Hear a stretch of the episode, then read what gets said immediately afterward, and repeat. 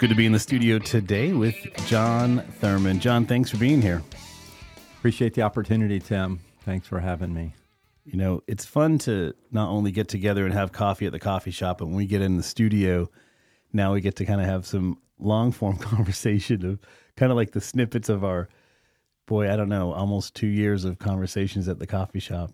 This is great. Thanks for taking the time. You bet. Love it. You Love know- the setup here. It's fantastic. Thanks. Welcome inside the studio. Uh, Jon, there's a lot of, on my mind today with you because you, you're an influencer in my life. Not often do you get to sit down with the person that has mentored you and others. I know you have a great history of a tapestry, but I want to just open up today by first saying thank you to you uh, publicly for your mentorship, your friendship, uh, and also your nudging. You know, one of the things I like about you is you help people get unstuck, and you've helped nudge me through some decisions, dreams, conversations. And so I just want to first start out and just say thanks. I appreciate you. You bet, man. Been an extreme privilege for me to uh, be a part of your life. Tremendous. Well, let's open up a door that you and I both have some interest in, and that is other people. You know, I think it's almost like a little bit of a puzzle. You know, you meet somebody, you don't really know maybe their whole story, and then they open up, and you have had a very interesting, I would call it a sub career of serving others through your ministry of availability. And oftentimes these are people you know or you don't know. What has made you intrigued with others? Yeah, it's an interesting question. I think for me, it's the opportunity that exists to uh, help them discover perhaps things about themselves that they never knew in such a way that um, it unleashes a measure of potential in their lives that they perhaps never could have imagined. Hmm. So it's it's the what if possibilities of an individual. the what ifs. I like that the what ifs and the the what if possibilities. Is it? I know when I first started meeting with you, I'm, I'm laughing because I had some people close to me saying, "Why? You know, a you don't have the time. B, how's this guy going to help you?" And I said, "It's really for one reason. I wanted this guy to help me reveal my blind spots. It's it's really a what if question, and also for you looking at somebody, the what ifs.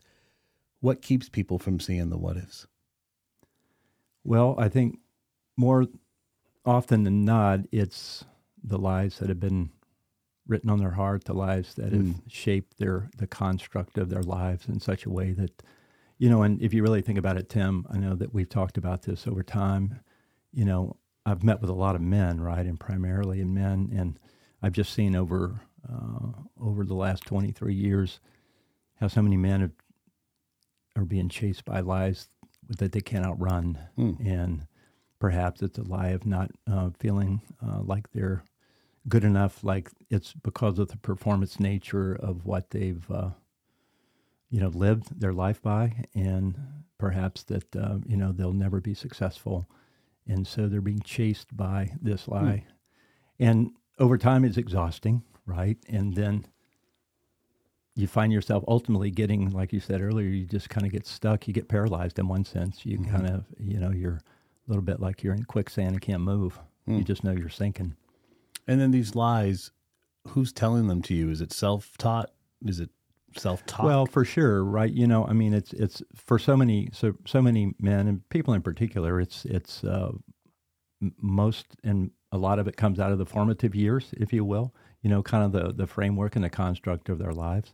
Um, some, uh, you know, and over time that can become um, something that sits on their shoulder, if you will, and a little bit of like uh, you know Satan. Satan can just uh, kind of speak into those lives and those lies and try to um, isolate individuals. Um, so it comes primarily what I've seen typically from the uh, framework of the formative years. okay. I know that the repetitive process can really cement somebody's belief system. You know, it's learning by that repetitive education, you know, repeat after me, repeat it 10 times eventually because of the route you actually know it. You know, do you think that for some people in their heart and their mind, it's them continuing to say to themselves something that is unhealthy. That maybe there was a an inciting incident or a moment that they experienced something, but then they made that experience permanent. For sure. I mean, I think over time, it becomes their truth in a sense, Oh, right? wow. And Okay. and then that truth be, becomes the uh, kind of like the guidepost that uh, Hmm. That they follow. Um, and it's interesting. I've read a little bit about over the years in neuroscience that basically over it takes 21 days to rewrite the hard code in our brain Mm-hmm. if we want to uh, rewrite uh, something that's uh, negative in Hmm. our mind. Uh, we have to focus on it for 21 days to get on the other side of it. That's from a scientific standpoint. You know, obviously, from a biblical standpoint and spiritual standpoint, the opportunity is to, uh, it's an opportunity for healing, right? And that that can take a measure of time, more for some, less for others. Uh, but uh, ultimately, it is it is a process of healing. Let, let's talk about the healing through experience. You, we have spent time together in a few different environments where I think you actually invite an experience, and that experience can can trigger a new outcome. Uh, you have told me about some times when you've you've met with people, or you've gone different places, or, or you have a, a destination you love to go to that jo- generates an experience. How is experience pivotal for people to step away from something they're stuck in? Because maybe, if I could use the term, the rut or the routine has kept them kind of going in the wrong direction too long. Yeah, I think some oftentimes, you know, experiences, be it a place, be it a, um, you know, an event, wha- whatever type of thing it is, Right. it gives you, it gives you the opportunity to basically break, break the cycle of your mind, break Okay. the cycle of your thought, uh, give you a. That's why I like where you've come from time to time uh, up at my office think space.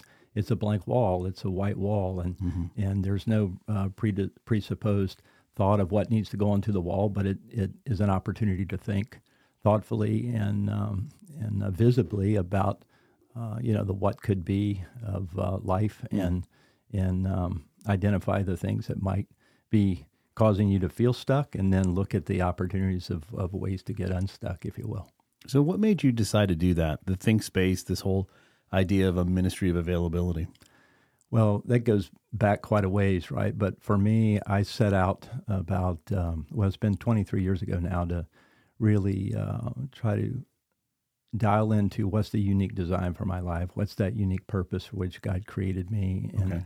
and it was a um, it was a process that I went through that I was kind of forging a new uh, path on my own a little bit. So it took perhaps a little bit longer than ultimately uh, I'd hoped it might, but at the back end of about a three year uh, time of introspection and meditation and seeking the Lord's in, insight and guidance, um, I remember putting on a piece of paper um, the ministry of availability, and I thought, "Oh my goodness, what is that?"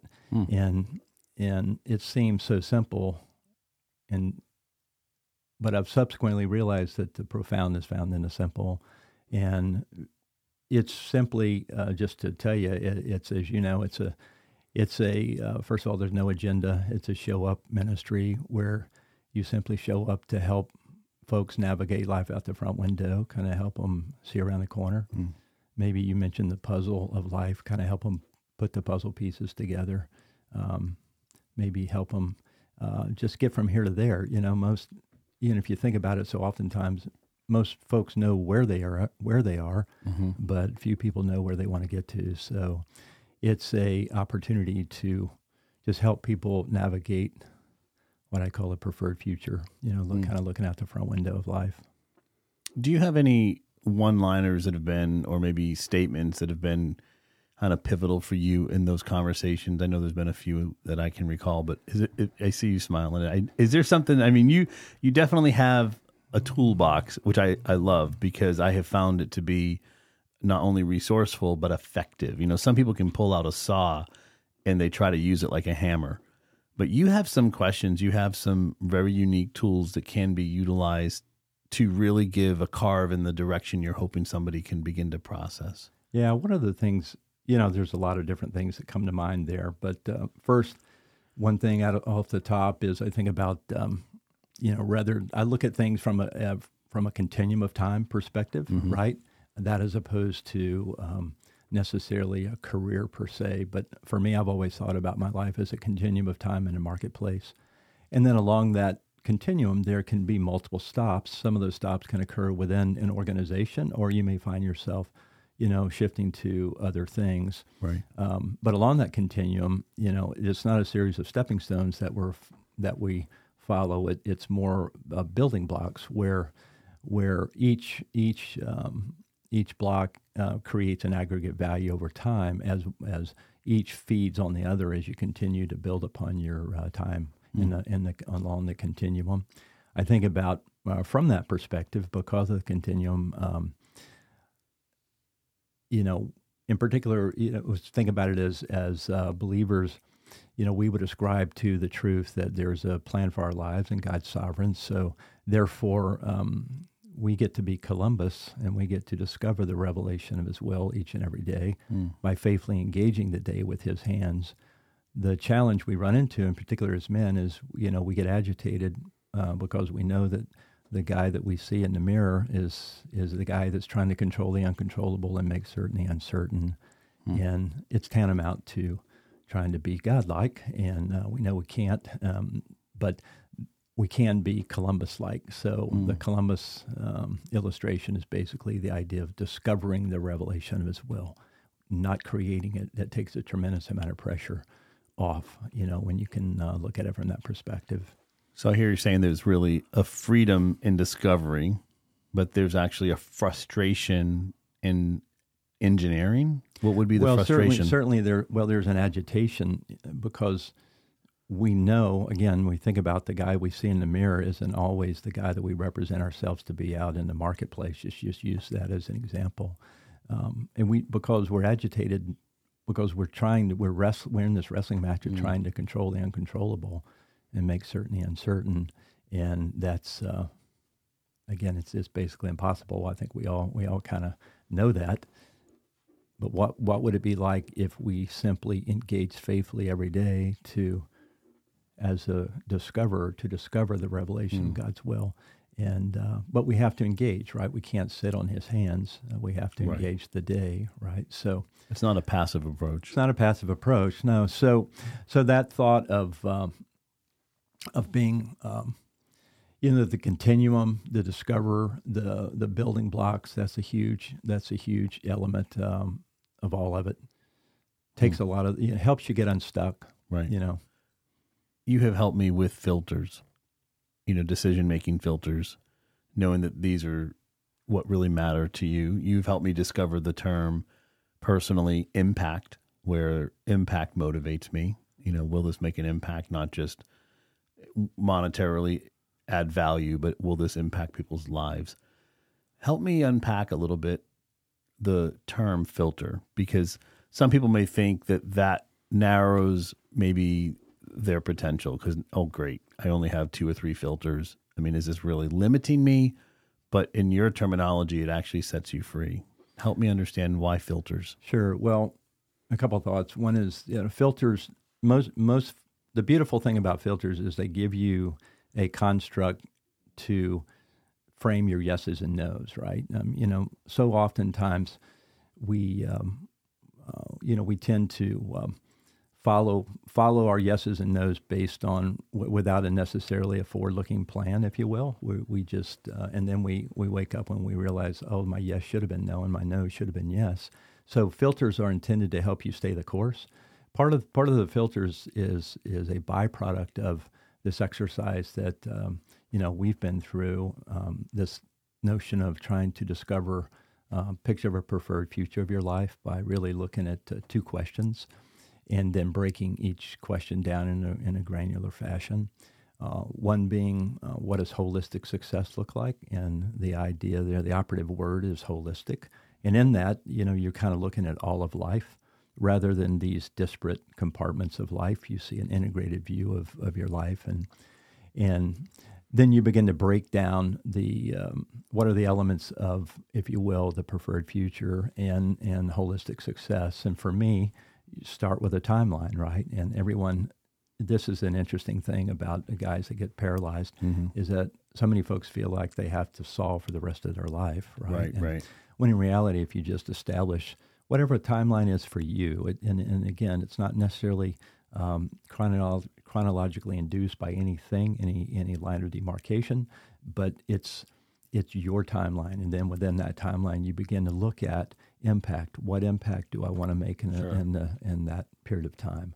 What um, you know what how, what would I deem to be my highest and best use? Uh, how would I uh, how would I leverage my influence over that period of time? You know, all for this ultimately coming back to trying to uh, trying to aggregate the opportunity for holistic success. So Mm. that's one side of the coin. That question. Now, this ministry of availability, we need to put into context that you have a successful career, another side of your life, where this is where you're giving yourself away to others, and it's very generous of you, but yet you still have a professional marketplace, you know, career. What's that ride been like for you?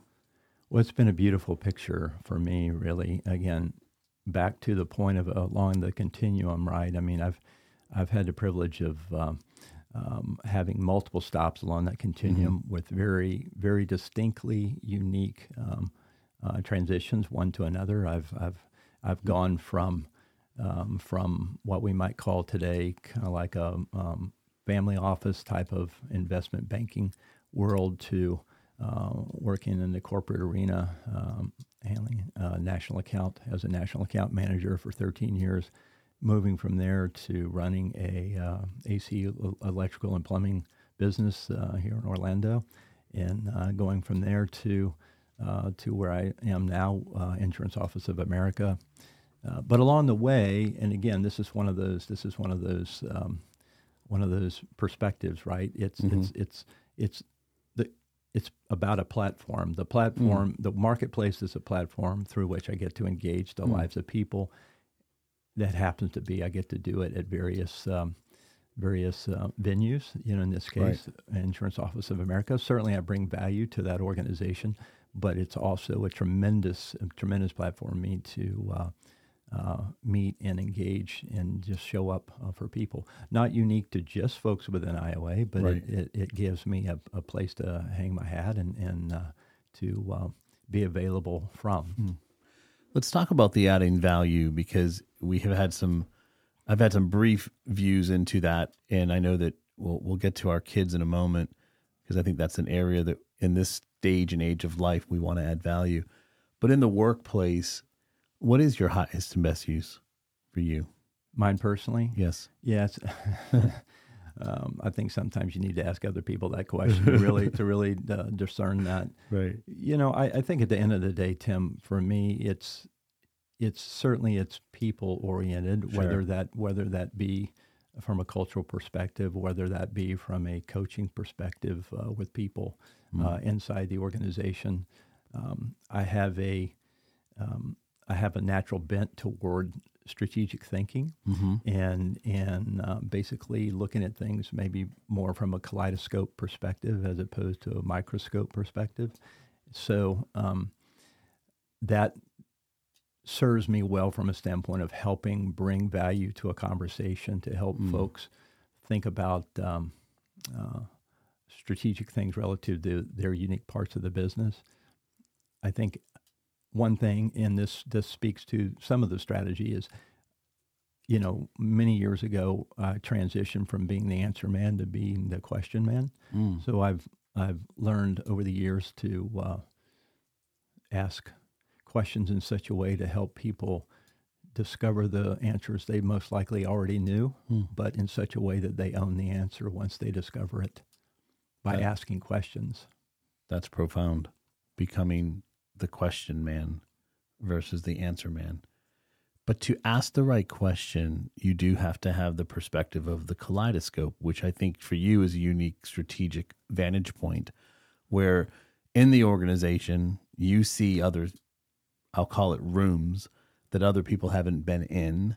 They, you know, other circumstances or decisions being made or even people's roles that others don't know and so they're making their or they're asking the question from their seat right versus you're asking the question from the kaleidoscope's view. Talk to me about that when it comes to strategy where we tend to not have the right question because we don't have the perspective of maybe the other views the other vantage points. How does that help you? Well I kind of think it a little bit like um, a tapestry, right? So, and it is, I will say, it is a blessing to be able to have the opportunity to have more of an enterprise perspective. Okay. Uh, that as opposed to being a cog in the wheel mm. um, and and such that such that you only have the opportunity just to focus on your particular mm. your particular spoke in the wheel. Right. So, right. Um, but again, from a tapestry perspective, you, you you know some of this is just is how how you know you see things as well. Hmm. Part of it is essentially looking at these disparate threads right. that that that are woven throughout a tapestry, but it's understanding what the tapestry should look like when the picture's painted. Sure. With a recognition that that some of those threads are going to be that were they were once bows that have become knots that mm-hmm. have to be un, you know, untangled in such a way that they now can become a new thread hmm. or a renewed thread uh, in the tapestry. So uh, part of it is uh, essentially being able to uh, just kind of sit back and and see the picture. It's the old forest for the trees kind of thing, you know. Mm-hmm. Uh, one thing that's helped me over the years is, you know, again back to an inflection point. There was certainly a point along the continuum where I realized that I'm no longer the flame. I'm mm. just going to fan flames. Mm.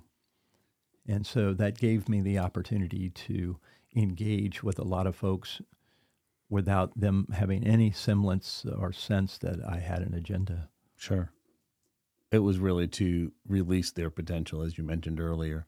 But you do have the full enterprise, you know, scope in mind, or I would call it the benefit of the entire enterprise, where individuals where I think we lack perspective is we think value benefit self. We don't think value benefit others, where it's multiplying to the entire organization. We think, what's in it for me, or how, how does this impact my life? You know, what does this contribute to my desired outcome or my preferred future versus, wow, what I'm doing does have a cause and effect upon others.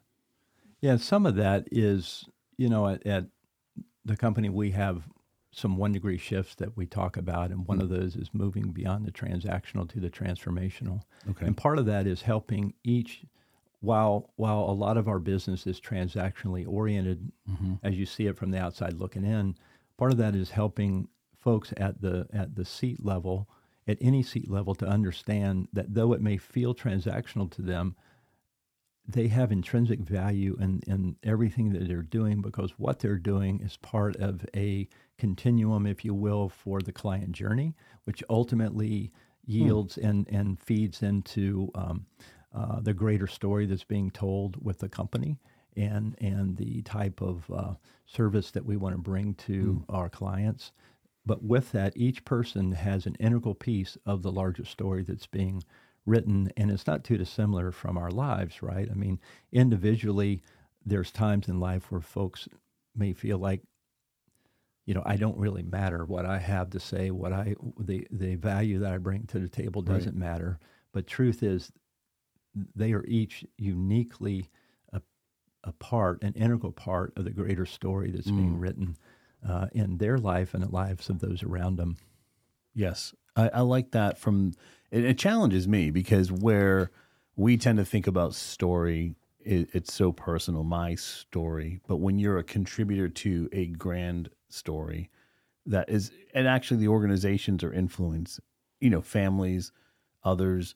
It, it does provide probably a context of you know let's go make history. It's not even competition as much as it may be internally you're driven. You know, there's that self motivation but the competition is actually how you're influencing that greater, larger story in people's lives. Thinking of larger stories, you and I both have just kind of walked through an interesting door of our daughters being married. And I'll, I'll take a moment to set this up personally. You know, there's there's a few things in my, I'll call it timeline of life that I didn't have marked as if this then like if, if this could happen at this time life would be grand. Like if this could happen. And my kids getting married wasn't actually something i had on the timeline of oh my gosh this would this would really um, call it make my life complete. I didn't realize how much it would because i never really had on the timeline when i thought they could get married or would get married. I almost that was definitely an unknown you called it earlier that discovery it was a totally unknown for me on the on the timeline. But when it happened and again that was i believe uh, god orchestrated for both of them man it was a good feeling. It's been great. You know kids getting married and seeing them step through that door. Um, what's that been like for you looking at your kids at this side of the journey where they're becoming their own person in their own career and their own life and then and then with another person a spouse. Because as a dad i think that that's that's where i'm going with this. It's a long setup. Is i have found it very intriguing to observe the relationship my children are having without me. And i love it for them because i see how healthy that is for them. Yeah there's a lot of different thoughts on that front. You know one of the illustrations that i've used over time is I think about I think about the idea of, of a seed, right? And you're planting the seed, uh, these children, and so you you plant the seed, the mm-hmm. acorn, and then over over lifetime, you you nurture, you water, you feed, uh, you provide for that for that seed, and that seed mm-hmm. becomes mm-hmm. this beautiful uh, oak tree. Then over over time, that oak tree becomes a majestic oak, mm. such that we as parents get to rest in the shade of a job well done in sure. a sense because I think about on a hot summer day, where's one of the coolest places to be? It's resting in the shade under right. an oak tree. So it's been it's been an amazing experience uh, for me.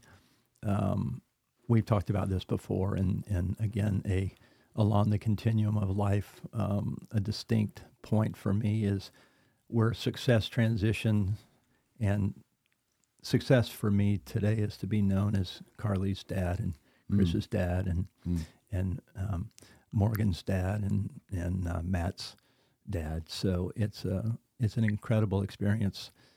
Hmm. I love to sit back and just just observe and and just revel in the the beauty of of how you know uh, the Lord just continues to uh, um, take even in the midst of even in the midst of some of the some of the some of the things that you wish you had done differently mm-hmm. how even in that we we get a redemptive picture because we see how how even in the midst of how perhaps there's things that you wish you had done differently um, the kids still uh, basically um, they make it through that and and mm. uh, they're better for it in one sense and then they um, what I'm looking for now is the opportunity to see them uh, be parents. Right. Yes. One of the parts of parenting for you and me now in this age and stage, and I think this can speak to some people that are looking down that road, you know, what does success look like as a parent? And it was in the career life, you know, there was different achievements, but for you, how would you define success as a parent? Well, one of the things I mentioned a, moment ago was this idea of just being being known as your, you know, Carly's dad, if you will, or Chris's dad, and and it's such a beautiful thing when you just realize that the return on the investment, if you will, is is seeing them grow up and develop into just uh, beautiful uh, humans and, and adults, and then uh, give back what's been given to them, mm-hmm. how they extend the investment that you've made in their life when they in turn begin to invest it in others and and um, they have an appreciation for that right. and and you know there's a there's a great adage in life I've heard that we teach our children what we want them to be we reproduce what we are mm. so sometimes sometimes the benchmark for for uh, how we've done the model we've shared is how they've turned out. So,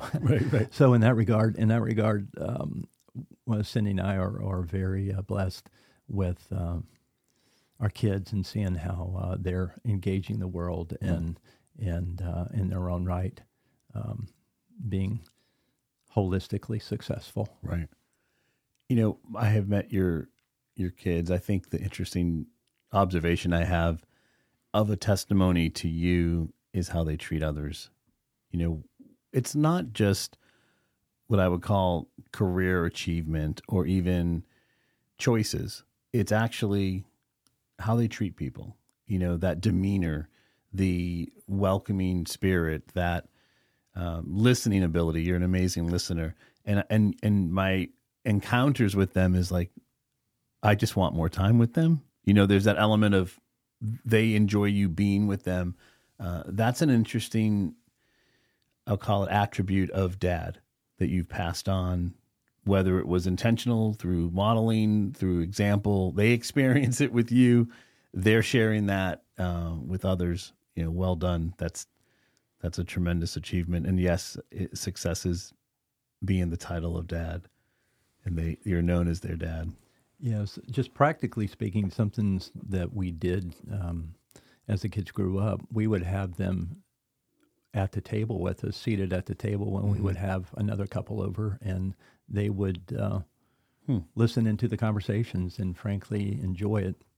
Hmm. They may or may not participate, but they would listen in. But sure. But they felt a tremendous value just by being uh, invited to the table there. And with my son in particular, I would actually uh, take him out on uh, business meetings with me. I would certainly, okay. you know, kind of give a give a uh, advance warning or request to the individual I was meeting with, but I would just let him listen in, you know, and, right. and uh, huh. it's an opportunity just to expose them. And in some ways, you know, I've thought it's a little bit of a shift here for you, but I've always thought about parenting in three in three uh, seasons, if you will. That that first being uh, maybe zero to twelve, a benevolent dictatorship, and then, right. and then twelve to eighteen, or that time when they leave the home. One of a season of influence is where you have an opportunity to intentionally reach out to third parties to speak into your children's life and influence them in a way that's um, affirming to the types of messaging that you've been mm. pouring into them and then that third season is this where you're the season of advisement, where you mm-hmm. have the opportunity as they uh, launch into life to be uh, be an advisor, as as they would invite you in to be an advisor. That is a great definement of the seasons, and I can see the value in each of them and the role. You know, specifically as a parent. I want to, before we depart, I need to open up another door for you, and that is of discovery for you personally. Um, endless learner, obviously, not afraid to meet with others and spend time with others. But in this stage, are you discovering something that's energizing you? Is there something you, you could share with us that kind of opens up the mind of Jon Thurman? what, are you, what are you discovering you these put days? Me on the spot, man. Yeah, you, you put me on the spot. Yeah. It could be lattes. We could just yeah, talk, right. Yeah, talk it could lattes. be lattes. Yeah. Well, one of the things that uh, I don't know if it's necessarily a discovery, but this is an interesting thought, not necessarily uh, to be um, kind of a, a, negative thought here, but to put this out, you know, again, what I've seen, what I've seen, in particular with men over a lifetime, is there's this looming identity crisis mm-hmm. that uh, looms around the corner. Okay. Um, so much because of this, this, um, so much of our what I call our who-ness is wrapped up in our whatness, right? Our identity and our work. Our work goes away, therefore we feel we don't have an identity. Right. and I've thought for me of recent in the recent past that, you know, I, have never really thought I would struggle that, with that, and I don't believe I, I am or will, but I have thought about this idea of a looming proximity crisis. So okay. for me, and this is again maybe unique to individuals, right? Maybe an introvert may listen to this and goes, "Man, you're crazy." I can't imagine right. you're saying that, but I want to be alone. Yeah, right. Yeah, please.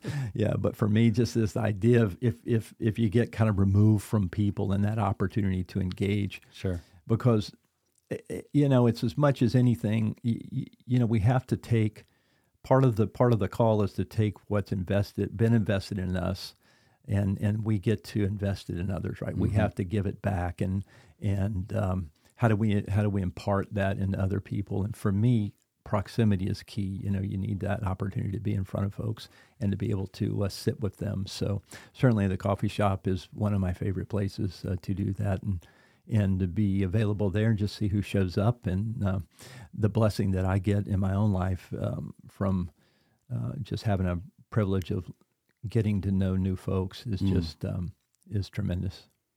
Well, thank you for the proximity. Um, I, I'll I'll end with this, Jon. You know, you and I have sat at the table with some people, and you hear the stories.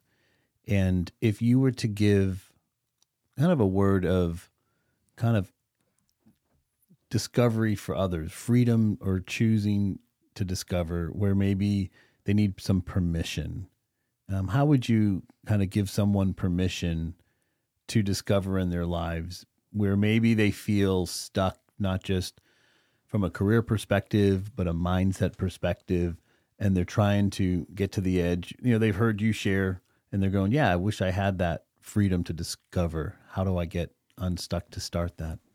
So, one of the kind of a, a, a line of thinking that comes to mind in that is I've seen that so many so many folks. This speaks to how you get stuck sometimes, but so many folks, and men in particular, will spend their life's energy on who they're not, hmm. living in fear of being found out, which is tantamount to, as I've heard it said before, if you live life behind a mask, only the mask gets loved. And hmm. so, if you think about that, there's there's there's so many of us that have only known love at the mask level, and by extension, we only know how to give it. Hmm. And and with that, the the the key that can unlock that door is what I believe to be the most foreign language in the world. People are desperate to speak, and that's the language of authenticity. Hmm. So so you take if you take that mask off, and you just be authentically yourself you you don't you don't have to be chased by anything. You just get to be you Right. and and bring that into the conversation, into the opportunity as you engage with folks. And and I think you'd be um, you'd be surprised at the at the response because again most most folks aren't used to being being real one to another, if you will, and just that authenticity and and the beauty of that.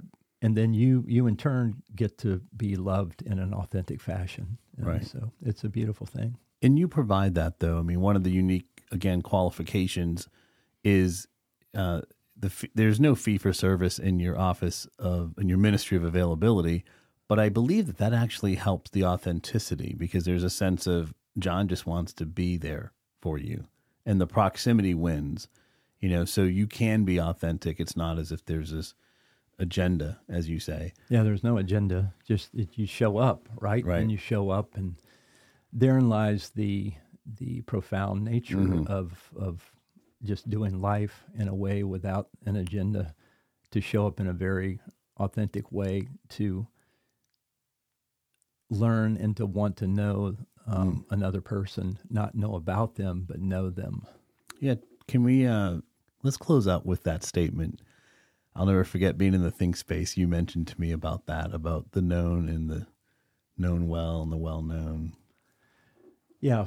So I've thought about in my own life over is I've tried to look at what is what does true friendship look like, and and for me, it's this it's this regenerative circle in a sense, right? Where where for me it's this desire to be pursued, um, it's this desire to be understood, not agreed with, just understood, and then it's desire to be fully known. You know, um, not well known, but known well.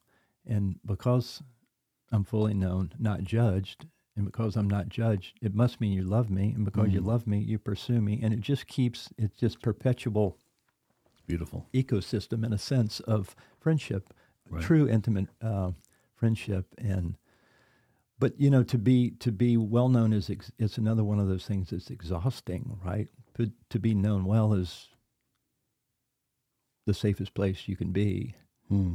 To be fully known and not that you're going to have a lot of people that, that, that fill that void for you, but, but to the degree you have one Right. or two, it's a it's a really safe place. Wow. Well, Jon, thanks for taking the time to be in the studio today. I really appreciate your friendship and the impact you've had on my life. Thanks, Tim. A real privilege to be here.